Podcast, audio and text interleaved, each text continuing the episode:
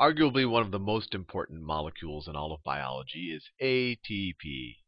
ATP, which stands for adenosine, adenosine tri, tri phosphate triphosphate, which sounds very fancy, but all you need to remember, or anytime you see kind of ATP hanging around in some type of uh, a biochemical reaction, you should just, something in your brain should say, hey, we're dealing with biological energy. Or another way to think of ATP is the currency. It's the currency, I'll put that in quotes, of biological energy. Biological energy. So how is it a currency of energy? Well, ATP stores energy in its bonds, and I'll explain what that means in a second. And before we learn what an adenosine group or three phosphate groups looks like, you can just take a bit of a leap of faith that you can imagine ATP as being made up of something called, let me do it a nice color, an adenosine group right there. And then it's attached to it, you might have you'll have three phosphates. Not might, you will. You'll have three phosphates attached to it just like that. And this is ATP. ATP, adenosine triphosphate. Tri meaning three phosphate groups. Now, if you take adenosine triphosphate and you hydrolyze this bond, which means if you take this in the presence of water, so let me just throw some water in here. So let's say I have some H2O.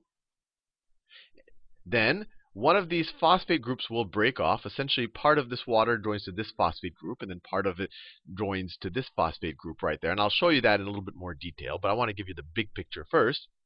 What you're left with is an adenosine group that now has two phosphates on it.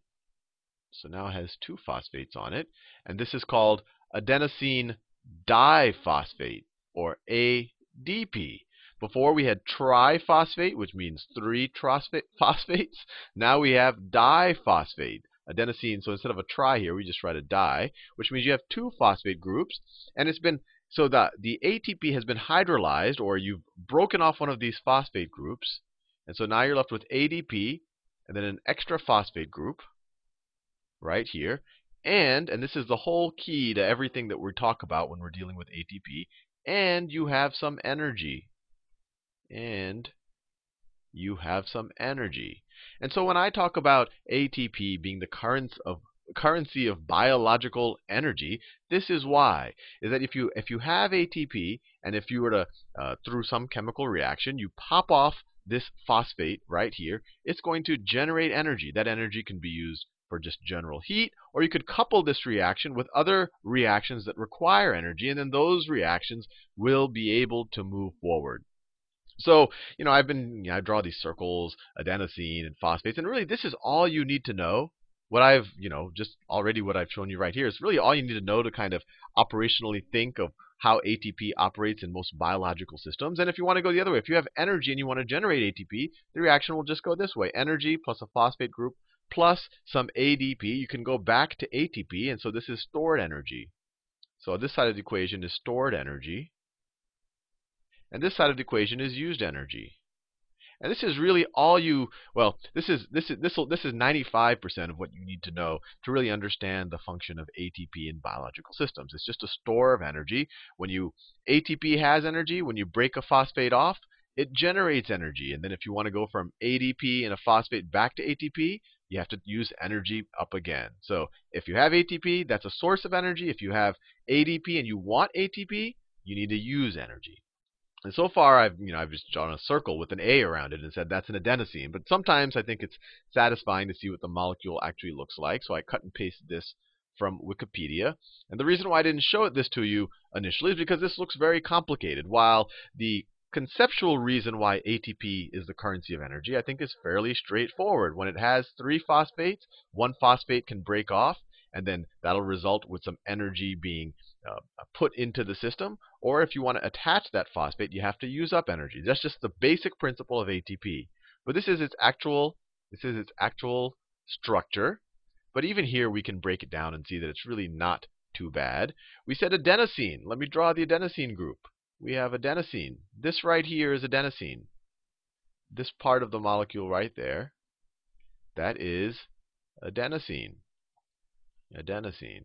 And for those of you that have, you know, really paid attention to some of the other videos, you might recognize that this part of adenosine, so this is called adenosine, but this part right here is adenine.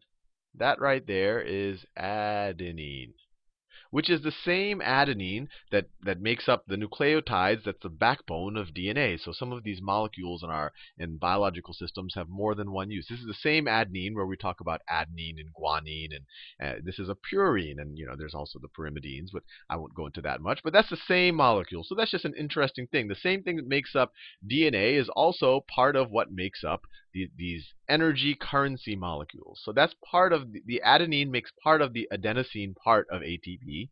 And then the other part right here is ribose. Ribose. Ribose, which you might also recognize from RNA. RNA, ribonucleic acid. That's because you have ribose deal in, in, in the whole uh, situation. But I won't go into that much. But ribose is just a five carbon sugar.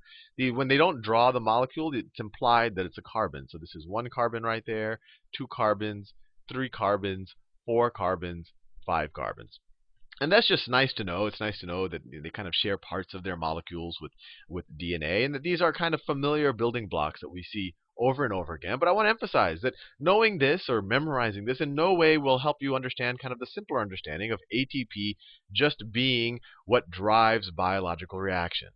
And then here I drew the three phosphate groups, and that's that's this is their actual molecular structure, their Lewis structures right here. That's one phosphate group. This is a second phosphate group, and this is a third phosphate group, just like that and then you're you you know uh, when I first learned this, my my first question was okay i can i can take this as a leap of faith that you know if you take one of these phosphate groups off or if this bond is hydrolyzed that somehow that releases energy. And then i kind of went on and answered all the questions that i had to answer. But why does it release energy? What is it about this bond that releases energy? And remember all bonds are are electrons being shared with the different atoms. So the best way you could think about it is right here this, these electrons that are being shared right across this bond, or this electron that's being shared right across this bond, and it's coming from the phosphate. I won't draw the periodic table right now, but you know that phosphate has five electrons to share. It's less electronegative than oxygen, so oxygen will kind of hog the electron.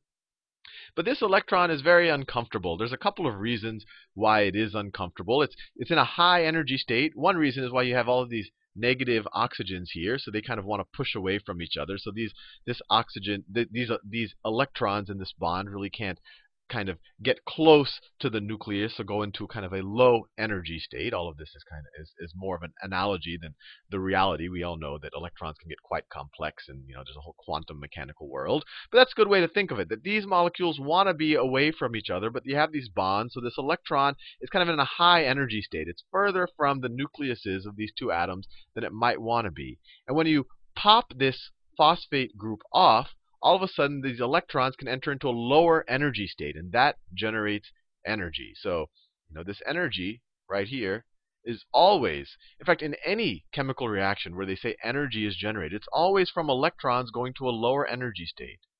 Electrons going to lower energy state.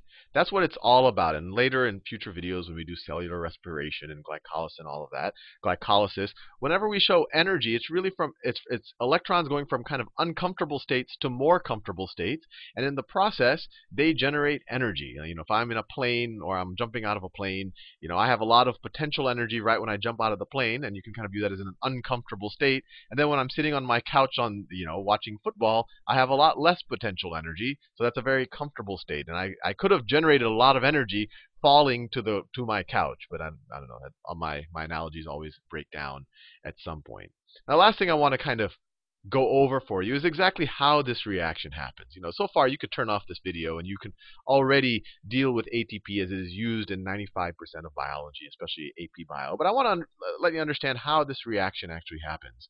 So to do that, what I'm going to do is copy and paste parts of these. So I already told you that this guy right here is going to break off. He is going to break off of the ATP. So let me copy and paste him down here. Edit and paste. So that's the phosphate group that breaks off. And then you have the rest of it. You have the ADP that's left over. So this is the ADP. I don't even have to copy and paste all of this stuff. You can just accept that that's the adenosine group. Copy. And then paste. Just like that. So we've already said that this thing gets hydrolyzed off or gets cut off, and that generates energy. And what I want to do is actually show you the mechanism a little bit of a hand wavy mechanism of how this actually happens. So I said that this reaction occurs in the presence of water. So let me draw some water here. So I could have an oxygen and a hydrogen, and then I have another hydrogen. That's water right there. So hydrolysis is just a reaction where you say, hey, you know, this guy here, he's got a, you know, he wants to bond with something or he wants to share someone else's electrons. So maybe this hydrogen right here goes down here and shares its electron with this oxygen right here. And then this phosphorus, he well, it has it has an extra electron that it needs to share. Remember, it has five valence electrons. It wants to share them with oxygen. It has one, two, three, four being shared right now. Well, if this if this hydrogen goes to this guy, then you're left with these, this blue OH right here, and this guy can share one of this the phosphorus's extra electrons. So you get the OH just like that. So that's the actual process that it happens. And it could go in the other it could go the other way as well. I could have cleaved it here. I could have cleaved the whole thing here, and so this guy would have kept the oxygen and the hydrogen would have gone to him. And then this guy would have taken the OH. It could happen in either order, and, and, and so either order would be fine. And there's one other kind of point I want to make, and this is a little bit more complex. So I'm I was even wondering whether I want to make it. You know, my my whole reason why you're kind of in a lower energy state is uh, once you break apart. Actually, let me go down here is because I said, hey, you know, this electron is happier when it's when it's so let's say this electron that was part of this phosphorus is happier now. It's in a lower energy state because it's not being stretched. It's not having to spend time between that guy and that guy because this molecule and this molecule want to spread apart because they have a negative charges. That's part of the reason. The other reason why, and we'll talk about this in a lot more detail when we when we learn more about organic chemistry, is that this has more resonance, more resonance structures or resonance configurations. And all that means is that these electrons, these extra electrons here, they can kind of move about between the different atoms. And that makes it even more stable. So if you imagine that you know this oxygen right here has an extra extra electron with it. So that extra electron right there, it could come down here. It could come down here and then form a double bond with the phosphorus, and then the and then this electron right here can then jump back up to that oxygen. And then that could happen on this side and on that side, and I won't go into the details, but that's another reason why it makes it more stable. If you've already taken organic chemistry, you can kind of appreciate that more. But I don't want to get it, you know, all into the weeds. The most important thing to remember about ATP is that when you when you cleave off a phosphate group, it generates energy that can drive all sorts of biological functions like growth and movement, muscle movement, muscle contraction, um, uh, electrical impulses in nerves in the brain. So this is the main kind of battery or currency of energy in biological systems. That's the main thing that you really just need to remember about ATP.